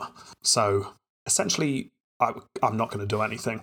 Uh, feeling the guilt and frustration, however, he did try and drum up support in Congress to send financial aid to South Vietnam. That's better than nothing, I guess. Well, yeah, I mean, he knows that this is going to extend the war. He knows that it could Yeah. even drag America back into the war, but he's going to do it anyway. Uh, but it doesn't go anywhere. The South starts to fall rapidly. Ford was informed that the country would be taken within four weeks. The president of South Vietnam resigned, gave a speech blaming the United States for selling them out, and then fled to Switzerland. In a speech Ford gave in trying to raise money to help aid Saigon's caretaker government, he stated, and I'll quote him here Today, America can regain the sense of pride that existed before Vietnam, but it cannot be achieved by refighting a war that is finished as far as America is concerned. What was not planned here is the crowd, mostly made up of students, heard the phrase, a war that is finished, and all started cheering wildly, seeing it as a victory. It's like Ah, huge cheers. The war's over. Uh, it's not quite what Ford meant by this, but that's how everyone took it. The war is over. I mean, not in a literal sense. The war's very much not over. In fact, the war is currently being lost as much as you can lose a war. Uh, the North is pouring into the South, and the United States were fleeing. Uh, but it was over for the American public, who had grown to despise their government sending their men halfway across the world to die for a reason that they struggled to understand. do you think um, Ford had that line in on purpose? Ah, Was it well, a deliberate misunderstanding? Was it a kind of um, it's, it's hard to be sure. I've- not put this in my notes because I thought it'd be uh, get a bit too convoluted, but uh, it definitely annoyed Kissinger. Because Kissinger wasn't uh, expecting the president to say the war is finished at this time, and there was a, a bit of a, an argument uh, based around that. But yeah, uh, what follows this is a frantic and messy withdrawal from Saigon. Thousands of US men were still in the fallen capital, uh, not just soldiers, but also uh, diplomats and just, just people who were over there working there. Uh, many had been there for years, had families in the city. So Ford approves the evacuation efforts. Thousands were flown out in planes, but the planes started to be shot at by the, the North Vietnamese. So then helicopters were sent in. It got to the point where helicopter after helicopter was airlifting people off the roof of the American embassy. This is really last days in Saigon kind Wow. of thing. Oh, yeah, that's where that comes from, isn't it? It is literally the last days of Saigon. That is what it is. All a bit messy. Uh, he also made it clear that any fleeing South Vietnam were welcome in the United States. If you were a citizen of South Vietnam and you were fleeing the North, come to America. After all, we we failed you. I'm going to say that part very quietly because we didn't lose. Uh, but come to the United States. Uh, this did not go down well with many in the country, but equally, many in the country saw it as a very humane thing to do, and Ford was uh, praised for it. I'm Uh, guessing but- it's what side of the spectrum you're on. Yes, uh, it, that very much uh, was a divisive move. Anyway, uh, Vietnam falls. Well, South Vietnam falls, obviously, and uh, North Vietnam just becomes Vietnam. Uh, and also, soon after this, Cambodia falls as well and becomes Cambodia. Uh, but um, but they're now being held by by the commies, Jamie.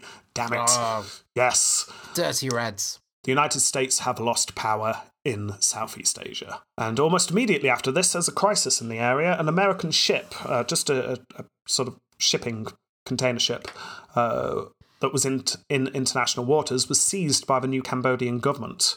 Uh, they claimed it was a spy ship. The people on the ship went, No, we're not. What, all this satellite equipment? No! Yeah. Well, unfortunately, this is one of these things where it's quite hard to be sure, but it would appear that it actually wasn't a spy ship, but who knows?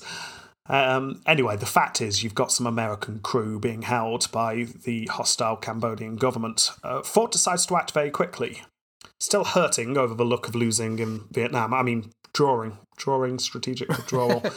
uh, he decides to act with force. Uh, ships, aircrafts, and over a thousand Marines were sent to the region where the boat and its crew were being held, and four bombing strikes on the mainland were ordered. This was a huge, Wow, yeah, that's the big huge step. response. Yeah. Yeah. Uh, Kissinger all behind this. Many of the other advisors going, this might be a bit too much of an escalation. We've literally only just got out of the area, which we've been trying to do for years, and you want to start a bombing campaign again, do you? In, in fact, the thousand Marines are just terrified. They're still PTSD. Just Yeah, it's, cry, it's, we're it's a- going back! It's a good idea. Anyway, the Marines land on the island, on the wrong side of the island, incidentally, uh, and met fierce resistance from Cambodian troops that they were not expecting. One of their helicopters gets shot down. It's all a bit of a mess. There's a lot of fighting going on. Over 100 men died, roughly equal casualties on either side. Uh, meanwhile, by the way, the crew of the ship had been released. With cards and apologies. Uh, pretty much the Cambodian government realised they didn't need the heat. I mean, you could argue that they were released because Ford put the pressure on, but they had been released and the Marines were still fighting on the island to try and rescue them. Oh. Yeah, so so American troops were dying to try and save the lives of people who had already been released. It was a little bit of a mess up, to say were- the least. Back on the boat eating cakes, like, oh, no, we're fine. Yeah, Yeah. we're fine. The Uh, general on the ship. Oh, no. oh dear. Who's Yeah. going to ring the president? Not me. Well, Oh. back back home, it was spun as a success. Yes, over 40 US Marines had died, but the crew had survived, and that was the point. Uh, And the United States had proven they could not be pushed around, damn it. And uh, this actually works. For the first time, Ford gets a boost in the polls. Back home, people do see it as a win. Uh, small issue of those bombing raids. They hadn't happened. Ford had ordered four bombing raids, and they did not happen. A break in the chain of command had occurred, and Ford didn't know why. Uh, now, you could argue that this was a very sensible break in command because uh, the bombing would have been excessive at this point. I was going to say, that's probably a good thing. Yeah, uh, and in fact, as time went on, it became more and more obvious that this likely was actually just an accident by the new Cambodian government. Uh, th- this wasn't a Soviet plot or anything. Uh, bombing really would have been an extreme escalation. Uh, so the bombing not happening was ultimately a good thing, but is it good that the president ordered a bombing and someone in the Pentagon clearly went, not doing that? It takes one person to kind of go, oh, I don't think that's a good thing. I mean, the president is the commander in chief, right, of the army and the all the Yeah, armed exactly. forces. But it doesn't mean they're qualified to make good decisions. That's why I had advisors. Uh, So yeah, it's one of those things where if, um, in this case, very good call. yeah, Uh, times in the past where people have gone, no, I'm not pushing that nuclear button, a very good call. Uh, happened in happened in Russia, didn't it? There was uh, um, apparently so, yes. Um, but yeah, if you've got an army, you need chain of command, and it not Oh, being yeah, yeah. followed, it does kind of point to the fact that Ford was seen as weak, and you didn't need to follow him. no, So, seizing this modest boost in the polls, Ford chose this time to announce that he was going to be running for the next election. yeah. Time, time to really stamp down his authority. Yeah, uh, he, he figured he wasn't going to get a better time. Uh, yeah, the right of his party still hated him, but that was only one faction. And also, they were going to moan anyway when he did what he was about to do, which was go to Finland. Of course. Yes, he was off to Finland to take place in the Helsinki Accords, or the Conference on Security and Cooperation in Europe, or the CSCE, or the SC. Yeah, this, this was the largest meeting of European leaders since the Congress of Vienna in 1815, don't you know, Jamie? Wow. I was going to say, is it the one since 1815? 1815 Yes, so- yes. Yeah, well, it totally is. Uh, this is all existing European countries, bar Andorra and Albania. Wow. Uh, yeah, they didn't turn up. So every, uh, pretty much every European country and the United States and Canada for reasons. Uh, now, I won't go into details in fear of getting bogged down in uh, European politics, and everyone knows European politics can get dry. Uh, But essentially, the idea is that everyone is going to get together in one place and try and get along. Yeah. Yeah. I'd like to think everyone turned up, uh, was issued with a, a little name badge. With a flag on the side. Yeah. A little icebreaker question they could go and ask someone else. So, what do you do? Yes. Little little party hats. They they played charades. Do you think they're crackers? They probably had. cra- It's all very nice. Yeah. They settled down. They had talks. Everyone was going to agree, right? Get this. Not to kill one another anymore. Yeah. Everyone- Sounds good. Everyone was also going to agree to some basic human rights, and everyone was going to respect each other's boundaries. Yeah. Not in a respect my boundaries, man kind of way, but in a literally on a map, Yeah. we're going to respect our boundaries. Yeah. Now, back in the United States, the conservative faction of the GOP were not happy with this. Cookot. Okay, we can accept the not killing each other part, but what's this about human rights and acceptance of borders? No, no, no, no, no. The uh, Helsinki Accords, by the way, had no teeth, so that nothing was set to enforce it. It was just uh, an agreement to get together, cheese and nibbles, whilst everyone tried to be polite, kind of thing. um, but it would be the United States putting in writing for the first time that citizens of the Eastern Bloc had human rights as Soviet citizens. Oh, that's a big thing. It would be the first time that the United States were accepting in any way that Yeah. Soviet Russia had a right to rule over East Europe.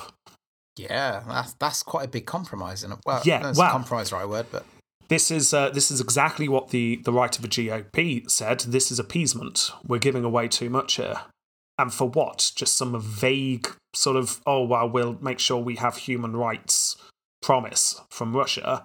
That's all they're saying, and we are acknowledging their rule in Eastern Europe. yeah, This is awful. In fact, it soon wasn't only the far right of the GOP who were complaining, because then the press started to complain in the United States and the public started to complain. No one really liked this. But Ford didn't see it that way. He claimed he saw the bigger picture. If you've got all of Europe and Russia agreeing to this, and by agreeing to this, this is a message of peace and human rights. It's not a great look if the United States is on the side saying, no, we don't agree with peace and human rights. Doesn't look great, does it? well, yeah. Yeah. This is actually a massive accomplishment. Yeah. Well, In, well, you, you, you can you can see both sides of the argument Well, um, yeah, to, yeah. to a point, although we'll see how it goes. Uh, Ford takes another huge popularity hit for this because he does go over. Um, he is seen as being weak on Russia. It didn't help that being sat in alphabetical order, it meant he was sat between Russia and East Germany, so it's Yeah. sandwiched between them. It just didn't look good. So, uh, but but he did it. He went over. He signed up. Many in the United States thought the United States got nothing from this whatsoever, and Russia now could claim the United States agreed that they could be in Eastern Europe. did Ford say, but it's about Europe? No, well, we'll kind of get into that when we're judging him. Yeah. Um, anyway, Ford gets home. He was met with news that it was very likely Jimmy Carter who was going to be running next time for the Democrats. This Jimmy Carter guy wasn't hugely well known, um, but uh, it was going to be a problem because Ford's biggest asset that he was Gerald Ford, average Joe, an honest bloke. You could get a beer with him. Trouble was, you didn't get more honest and folksy and regular than Jimmy Carter. Uh, Yeah. So I mean, he ah, still builds houses for homeless today. yes, and He's- he's, he's 104. Is he? Well, no, no, he's 104. He is in his 90s, though. Oh. Yeah. So that wasn't good. And also, Reagan's breathing down his neck still. Um, oh yeah. Yeah, Ford decides he's going to have to deal with Reagan first, so he starts to try to appeal to the right of the GOP. But the thing is, Reagan is just an actor, so he won't be a. Uh, don't worry about it. It's just he won't be a problem. Well, he is a bit worried. He hires a man named Callaway uh, to read his campaign, and uh, Callaway knew what the right wanted, so he plotted to give it to them. To begin with, they hated the vice president, Rockefeller, that rich liberal. Callaway started disparaging the vice president in public. Everyone knew that he was hired by Ford, and he started saying things like, That vice president, he's a bit rubbish, isn't he?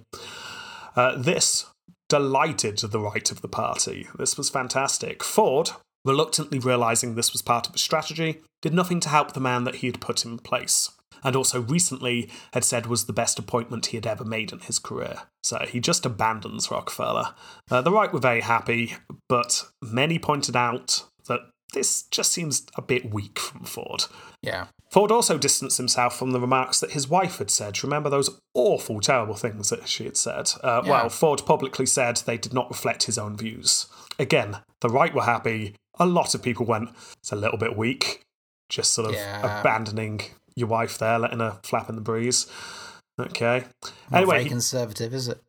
well, he carries on touring the country, trying to drum up support uh, against the attack from the right. Uh, and then in California, in September of 75, he was shaking hands with the public when a woman suddenly pulled out a gun and fired. Assassination attempt. Oh, yes, probably would have worked, but she had not loaded the gun correctly. She didn't put a bullet in the chamber. So Ah. The first time she fired, it did nothing. By the time she went to fire again, the Secret Service were on top of her. Ford was hustled away, and the 26 year old woman was understandably arrested very quickly. Turned out, she was part of Charles Manson's cult. ah, but they they were gone, weren't they? Uh, well, she wasn't. No, well, clearly not. yeah. yeah, she was uh, off the deep end, she was. Yeah. Oh, that's weird. Yeah, I she I claimed. wouldn't expect that in the like mid seventies. Well, she claimed she was doing it to raise environmental awareness, uh, but she was just doing it because she Yeah. was part of a cult and had been brainwashed into doing such things. I mean, she tried to poison people with LSD who were involved in the case against Manson and all sorts. She was not a nice person. Um, anyway, uh, Ford carries on the day as planned, giving his speech. Excellent. Back in Washington, one Republican said on the floor, and I quote, I think the record should show that for the first time since McKinley, we have a Republican president worth shooting. Oh. Oh, it's just one of those remarks. It's like, yeah, bravado, he survived the assassination attempt. I can say this now. This won't age incredibly badly, incredibly quickly, No. surely. Surely. Uh, yeah, two weeks later, still in California, Ford was walking to his waiting limo when a woman pulled a gun out and shot. Oh my. Oh. Yeah, this time the gun was loaded correctly, uh, but the woman was standing about 40 feet away. Uh, so missed her target by inches, passing by Ford's head. Oh Now my I- goodness. Bystander, a man named Oliver Sipple, jumped on the would-be assassin. And then I've read two different accounts. Either the uh, the woman let off another shot, or it's the first bullet that did a ricochet, but the bullet hits several walls and the stairs, and then we get to our introduction, Jamie. So are you on bullet cam? Yeah. yes. So the bullet has left the gun. Yeah. It flies by in ultra slow motion, a shocked looking Ford. It hits a nearby wall. It hits the ground. It flings up into the nearby hotel lobby where there is a taxi driver who was just standing watching the proceedings. So just follow that bullet, Jamie. Where's it going? Can you remember? I, I can remember. I imagine the taxi driver's got a big smile on his face. Oh, I'm near the president. This is great. Yes. What a lovely Oh. day. I couldn't imagine a better day than this. Something to tell the grandchildren when I have grandchildren, probably. um, yeah. Uh, now, bullets go fast, but a bullet I've, that's so I've heard. Yeah. yeah, but a bullet that's ricocheted off a couple of uh, surfaces certainly slow down quite a lot. Whereas, yeah, it tends to malform and Yeah, so by the time that it connects with this man's groin, it's no longer going fast enough to penetrate any skin. So it just really hits this taxi driver in the nuts at quite some speed. yeah. because uh, the bullet works on being sharp and pointy, so it pierces things.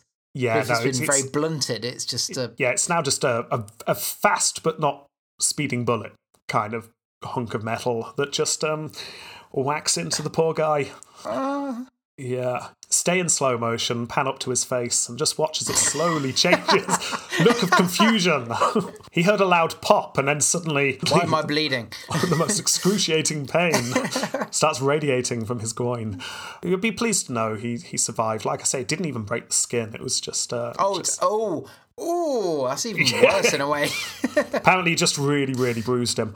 Um, oh, yeah. oh, Uh, he the got swelling. he got a letter from the president at some point. Oh, that makes it all okay then. Yeah, he sold it for a hundred quid later on in his life, and then regretted it. Uh, but yeah, um, as for Sipple, uh, remember the guy who actually jumped on the assassin? Yeah.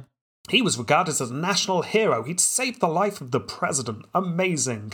The press interviewed him. Everyone thought he was amazing. What's this? He's a gay man. Oh, good God. He was outed and his life was ruined. Oh, So that's fun.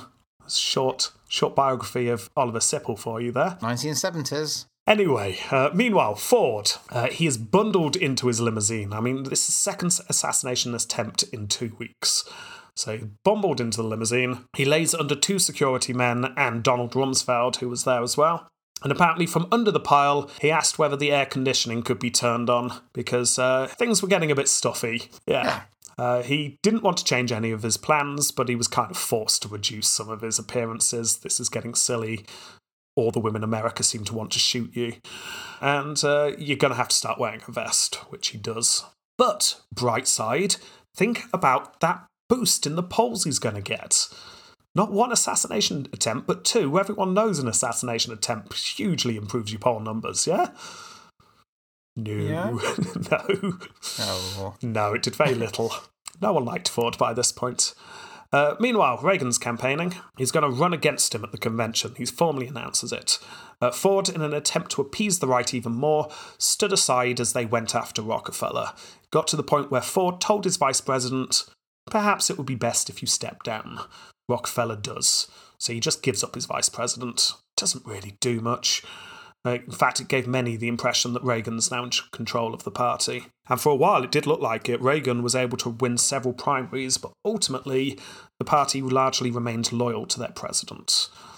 It was close, but no cigar. Well, Ford wins the convention and uh, he's going to go on to fight in the election. However, there was a problem. In order to fight Reagan, Ford had had to appeal to the right of the party. He had started delivering speeches with a right lean that was not really where his natural politics lay. So when Reagan dropped out and Ford won his primary, he realised the rug had been pulled from under him, because by pandering to the right, it was now going to be very hard to pivot and gain central and left leaning voters.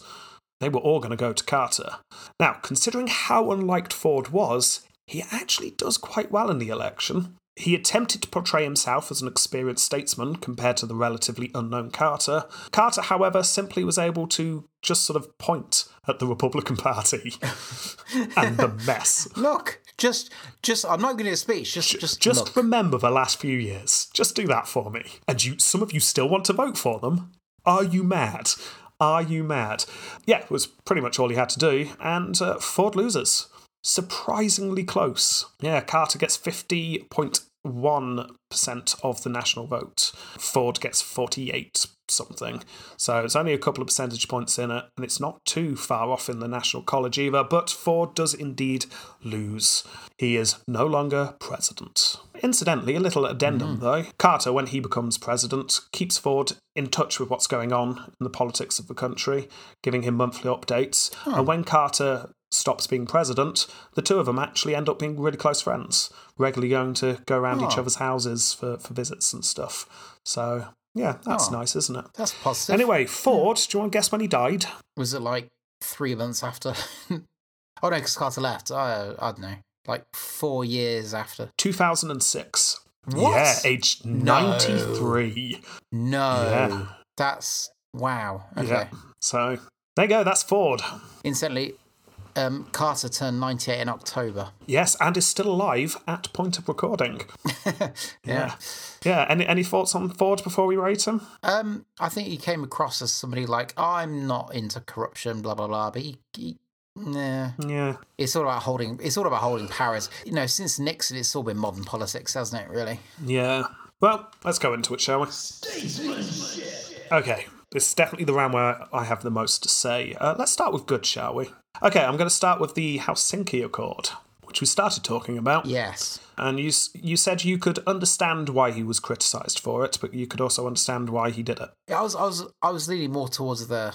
I think he was more correct than not Yeah. correct, but I do understand yeah, why. I think- Yeah. Yeah, uh, I, I can see that. Um, he was hauled over the coals for going over to Helsinki and saying, yes, people have human rights and we will no longer contest borders in Europe. Yeah, you can see that many in America thought that this was the US giving up a lot. It was accepting Soviet Russia in Eastern Europe. Yeah. However, the reason why this is firmly in the good column, history proves Ford right here. Hugely so. Yeah. Short term, he managed to keep Europe happy with the United States, as I said in the main section. I mean, it wouldn't have looked good if the United States went, no, we're not joining him. But far more important than this, the human rights aspect of the Helsinki Accord ends up morphing and becoming very important. Eventually, the United States were able to use it to repeatedly beat the Russians with whenever the Russians violated human rights. So, hang on, you signed up for this. Yeah, we, we said you have your borders and everything, and you said you'd do the human rights stuff, and you're not doing it. Ooh, those bad Russians. Look, world, aren't the Russians bad? uh, also, inside Soviet Russia, it started to feed the idea to many people that actually they were being mistreated. It started to give a, a, an idea that citizens maybe could do something about this. They had rights, damn it. Uh, some historians have gone as far to say that the Helsinki Accords were a key factor in bringing down Soviet Russia if not the key factor. Now, I'm not sure I fully agree with that, but it's certainly involved. It, you can see a, a, a re, one one of many. Yes, uh, the fall of Soviet Russia is hugely complex, like the fall of the, the Roman Empire. But yeah, this is definitely a part of it. And uh, I, th- I think history definitely says that Ford was on the right side here. So I think he could get a tick in the win column for this. I agree. Other ticks that he can get. He got the United States out of Vietnam. Yes. Kennedy couldn't do it. Johnson couldn't do it. Nixon couldn't do it. He got them out. Now that is Yeah, that did. is uh, that's a very simplistic way of putting it, and you can say he deserves a tick in the win column. However, if we actually scratch the surface here, really, does he deserve a tick in the win column here? Let's face it, it was actually uh, the work of uh, Nixon or his administration that did most of the legwork here, and Ford actively tried to slow it down in some places. Now, some It- some yeah. historians argue that he wouldn't have tried to slow down the withdrawal out of Vietnam had he thought he could have succeeded. He was doing it for show to, to save face. But who knows? Uh, so, yeah, I mean, technically, the withdrawal out of Vietnam was under him, but I don't know if he hugely deserves a lot of credit for it. It certainly wasn't him coming and saving the day, it was him reluctantly accepting the fact that the United States had lost and finally pulling that last bit of a plaster off. But it could have been really resilient and just said, no, we're just going to keep doing Well, you it. could argue he was, and it was Congress that went, "We, you, Well, we- yeah, good we, own you." so, yeah. So, does he deserve points there? Hmm, Maybe. Here's one he deserves points for. He wasn't corrupt. Sort of. Um, I was going to say. let's put aside the pardon deal for a moment because we're going to talk about that in a moment. But everything else, compared to Nixon, compared to Agnew, compared to all the corruption that had been going on in the Republican Party, he was a straight shooter. He wasn't hugely corrupt. He just was getting on with the job. That's what the Republican Party needed for this time, and it was what America needed for this time. Uh, Yeah. So, I, I don't think you should get a huge amount of points for not being hideously corrupt, but following Nixon, it kind of it, it was useful. Okay, let's move on to definite bad, shall we? The pardon of Richard Nixon. Yeah, that almost set a precedent in a way. Like maybe not not for the next couple of decades, but Yeah, well, I mean, this is, in my opinion, political cowardness. He was essentially being used as Nixon's stooge as vice president, and then he continued after he got the top job. Nixon broke the law. He was corrupt. Don't even need to, like, put that in allegations or anything. He did do it. He broke the law. He lied about it. He caused disgrace to the Yep. office of the president. Yep. Was he the first? No. But he got caught red handed, and therefore some consequences should have happened. And the idea that pardoning him meant the country would just be able to move on is a very it's a very poor argument that in my opinion Yeah. what ford actually meant although he didn't say it was if i pardon him republicans can move on we can pretend that never happened but if politicians are not held to account then what hope is there the country would have been able to move on had nixon faced consequences yes it would have damaged the republican party more but that's because they should have faced those consequences. It was Nixon Yeah. and his party who were being hideously corrupt. And and you could argue it had a, probably a better impact in the future. Well, yes, current- this- both for both parties in a way, just like be more accountability. Yeah, definitely. This is, Yeah. sets a huge precedent. This said a president can now do what they like because they get pardoned. This will only lead to corruption and potentially worse in the future. Uh, th- this was just an awful, awful decision, in my opinion. And yes, some historians have argued that it was a sensible move, that it drew a line under the situation, but I just don't buy it. I don't agree. Um, I think Ford should No. be hugely criticised for this move. absolutely. Um, and then finally, uh, the economy. It's always a hard one to judge. I mean, uh, despite the fact everyone seems to know that the president has little impact on the wider co- economy, especially in their first term, people still judge a president on it. The economy was not great under Ford, uh, but that was more Nixon's policies than anyone else's fault, and arguably it was more wider global issues than anything that Nixon did. Yes, you can argue that Ford flip flopped a bit on his decisions on how to deal with the economy, um, but the economy did start to turn around under his administration. I personally don't think there's any reason to give or take points away here. I agree. It's hard to tell. Yeah, there we go. Reasonable one with the Helsinki Accord. Um, Yeah. huge problem with uh, the pardoning of Nixon. I I'm, I'm also just going to point out he, j- he's just weak. He Go on. just comes across as a very weak politician. yeah, he does. He does. He's doing the more modern thing of this will boost my ratings Yeah. rather than this is good for Just the country. Just pretending that he's not seen things that he's obviously seen and just avoid. Yeah, Yeah. it's it's not great. No, I'm, I've so I, I started at a certain number. I've just gone down from it. I started at five. I thought that's probably fair. Yeah, okay. But then, so actually, but there is that. Then, but there is a big thing. It's like you could argue him and Nixon have put U.S. politics where it is now. Yeah, Um, so I've put, I've given him a three. yeah. uh, You, I'm even now debating whether that's no, no. I, I was thinking around Too three. He's not. He's not awful, awful. So I'm thinking about five, but that pardoning of Nixon just pulls him down a little bit more. Yeah, okay then. So that's a total of six for this round. Disgrace Okay, if the last round was a large one, this one's a teeny tiny round. Uh, I've, I've got nothing, Jamie, and it's not very often that happens. Uh, he was a likable guy, according to everyone. Uh, he got on with people. A lot of people said he was a little bit dim, but he got on with the job. He was a hard worker. As far as I can tell, there were no major personal scandals in his life. At least nothing that jumped out. Um, if you're looking for scandals, everything points towards the pardoning of Nixon, but that is definitely statesmanship, not disgracegate. He would, as I just said, uh, sorry, he is, as I just said, I, I would argue a weak politician. yes. And you could argue that that is part of his character. I, th- I think another thing that thing that struck me, but I don't know whether his statesmanship. I guess not. I, I don't know. Is when he disagreed with his wife and his daughter. yeah, exactly. This is what I mean. He was a weak politician. He bent to the, the whims of uh, factions in his party. He didn't stick to his beliefs. Um, Yeah. and you need better than that. Is that. Uh, is that disgracegate worthy? Uh, certainly nothing more than a token point, I don't think. Um, No. I will give him minus one. Yeah, I'm, I'm going to give him a point in this round. That's it. So that's a total of minus two, which takes the score to four. Silver Screen. Okay, silver screen. Tale of two halves, Jamie.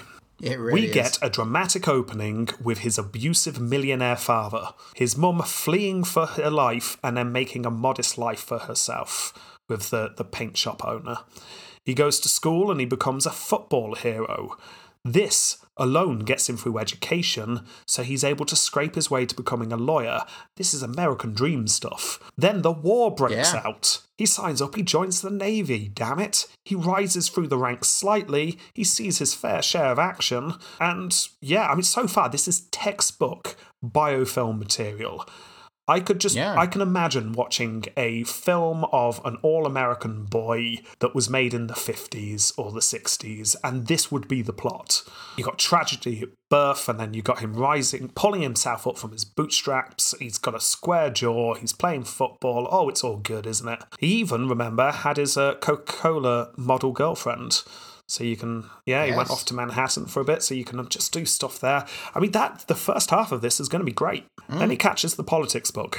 You could argue his early campaigns were exciting. If you remember last episode, he hired the parking space to put up his campaign tent outside the party boss's headquarters Yes. just to annoy Yes. the man. That's a good story. You could definitely get something from there. But then he goes to Congress. He spends over two decades doing nothing but working in Congress, slowly making his way up the ladder. For a lot of it, he worked in a room where no one was allowed to see what he did. Hmm. So we've we've got literally nothing. There's just nothing there. I mean, eventually, you know, like stuff like the Watergate stuff happens, but he's not involved in it. He keeps his distance. So the one thing we do have, he was on the Warren Commission, remember? Hmm. So after Kennedy's assassination, we'd get some of that going on. See what what would make a good film is like all the CIA stuff going on in the background. Even though we might not have the details for it, you could infer a lot. And But by the background, would it just be slightly out of shot, out of focus as he's slowly eating a pork chop? yeah, while while signing off, uh, yeah, you can spend that. Yeah. You just you just see like a foreign dictator being assassinated in the background, slightly out of focus, and then, then Yeah. Kennedy's Cost twenty thousand yeah, dollars. yeah, Yeah. So it's but it's just yeah, you don't see much, and then obviously he becomes vice president by coming fourth in an internal poll, and then he becomes president by default, and then the events of this episode play out. Not much of it is hugely film worthy, apart from arguably the pardon of Nixon, but that's that's got to just be the epilogue of Nixon's film, surely. Uh, so um, it starts very strong. It just falls apart. You're going to struggle if you're going to make a TV series or a film about Ford. You are stopping after the war. You'd you call to. it the early Um, life life of Ford. Yeah, giving him three again. I'm going to go higher because the first half is so strong. I'm going to give him five. Five. Yeah, because that first half is really strong, and then there's nothing. So I think half marks is uh, is fine. All right. Yeah. Okay, that's eight for this round, which takes him up to a total of twelve.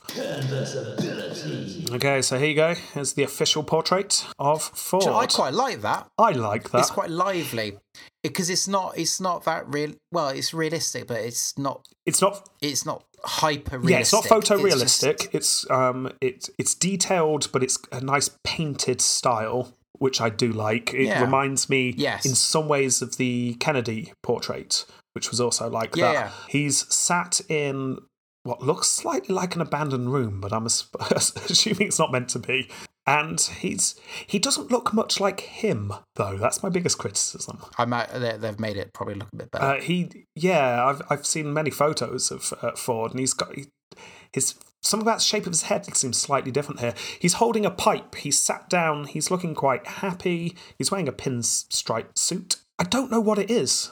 Maybe it's the pipe, but I, I do actually quite like that portrait. I quite like it. it. It seems lively and. Yeah, Nice. I like the way the light's done. You got the window, but then you got like the lights bouncing off the wall behind him. It's bright. It's it's very different to those early ones, which was here's a dark room, ooh Rome. And and it's not a dark suit either. It's a. Yeah, it- well, I'm imagining probably it's grey, but it looks nice and green. yeah. And I like it. uh, yeah, I just like the pipe. Um, I, I'm going fairly high for this. I'm going to say that's I'm gonna go. Yeah. that's worthy of a seven, I'm I'm gonna match you. two point five. Terms zero. He did not serve a full term. No. No. Assassination? Ooh, we've got a question here. Something that did not occur to me. And as oh, this first time this has come up, obviously he's getting a point because someone tried to kill him. You get a point if someone tries to kill you. You get two points if someone Yeah. does kill you. Oh yeah. One point five. Oh, do we go 1.5? Because We're gonna have to because they didn't quite kill him, but it was two assassination attempts. It is multiple assassination attempts that were completely separate Yeah. from each other. I think 1.5 is fair. No, I'm willing to break that precedent. Let's do it. Let's go for it. That's a 1.5 for assassination. And election. Now, in election, if you average out your elections and you win in a landslide, that is 70% or more of the electoral college, you get two points. Hmm. If you merely win, you get one point. Hmm. If you win but actually lose the, the popular vote, you don't get anything. Yeah. But what do you get, Jamie, oh no. if no one ever voted for you at all? Because the only election he had was the one he'd lost. Yeah. I think we need to. Can we break precedent again? 0.5? Minus 0.5? Oh, minus 0.5. I was going to say 0.5 because he. Well, yeah, but he no, lost. He didn't get. He didn't win an election. he completely yeah. lost. Maybe mi- minus one then. Min- 'cause he lost an election. minus one for not even being an election. Uh, I don't know. It just seems slightly harsh. It's, it wasn't his fault. I think it's got to be a zero, hasn't it? It's just got to be a straight up zero. Yeah, just give him a zero. Yeah, he had no elections. That's a zero. Okay, so how's he done, Jamie? 17. That is a total of 17 points. 17 points. That, that puts him slightly below John Adams. It puts him 0.25 below Van Buren. It puts him on par with Taylor. So, yeah, Okay. that's nice. Yeah, um, I think this is about right. He's very much an also ran president, really, isn't he? Which leads us to the question. American or American? No. No, definitely not. Definitely not. No. Bad Ford for pardoning Nixon. I mean, it was just Yeah. What the hell was Shouldn't that? have done it. Yeah, and that that's the main thing that I'm thinking about. Generally, I'd say the kind of politician you want working in Washington, he just gets on with the job, but not necessarily the kind of person you want in charge because he just wasn't No. strong enough. Is what I would argue. That's a argue. very fair point. but yeah, then, I'd agree with that. compared to what we've just gone through, improvement. So Yeah, well, yeah. yeah. Okay, so that's a no. That's an Americant for Ford. And now, Jamie, next time we're going to be covering someone who's still alive. I know. We have literally never done that in all the time No. that we have been doing episodes on people. Um, however, um, something I need to announce that I've not even shared with you yet, Jamie, but I've decided it whilst doing my research. Uh, so this is a, a, a small announcement on uh, what's going to happen uh, with Totalus Rankium in the upcoming couple of months or so. Uh, because we are now getting very modern with the presidents, and I always realised that the last few presidents were going to be much harder than any other president to cover. There's just so much. You've said that since the beginning. Yeah, and yeah. we're really starting to hit it. In my head, I thought by roughly the time we hit Reagan, we will be finished with the Roman series. And that should have happened. However, due to various reasons I'm not going to get into now, um, making episodes became much harder for a while, and uh, we fell behind schedule, and things changed. We're about seven episodes away from finishing our Roman series, and there is a very complex civil war going on. yeah. So, trying to wrap up the Roman series at the same time as dealing with these tricky Americans is making my head hurt. So, here's what we're going to do we're going to have a brief hiatus on the American series, whilst I focus solely on finishing up the biography episodes of the Romans. Get up to Constantine 11. This, in theory, shouldn't take too long. If I can focus only on Romans for a while, should be able to get that done in about two to three months and then we'll be finished with the Romans.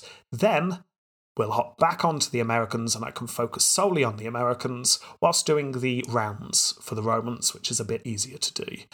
So, we are going to have a, a bit of a break from um, the, the presidents for a couple of months, but then we will be back, because believe me, we are finishing these presidents. We are so close, Jamie. Yeah, Yeah. but I, I, I think I just need um, a bit more headspace to cover those late ones because uh, things get very complex. So Carter is on its way, but it might be about March before Carter turns up. Okay. So, anything else you need to add, Jamie? No, just um, thanks for listening. Thanks for downloading. And uh, I hope you don't mind this British take on American history. yeah. Yeah. Great. Okay, then. Thank you very much for listening. And uh, all that needs to be said is Goodbye. goodbye.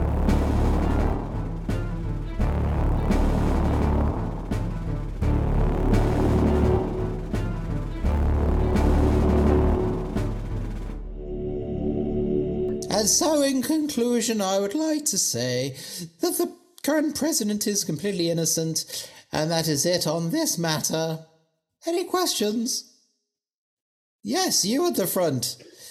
Bill Snoops, Boston Globe. Um, obviously, I will get on to uh, the evidence that uh, you seem to blindly be ignoring in a moment. But uh, just before I do, you, in your speech just now, you compared Nixon to Jesus, Mother Teresa, and a small puppy you once owned that looked at you with such, and I quote, innocent eyes.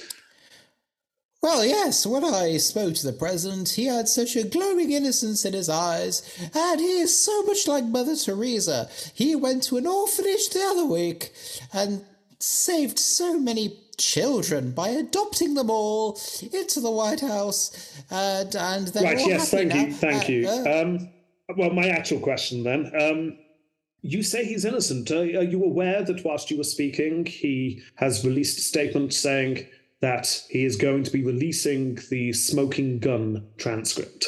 I have no, as I was speaking, I have no idea what you are talking about. I am assume would- these are. You're, you're no, no idea. It's the uh, the transcript where he admits that he did the crimes. No, I have.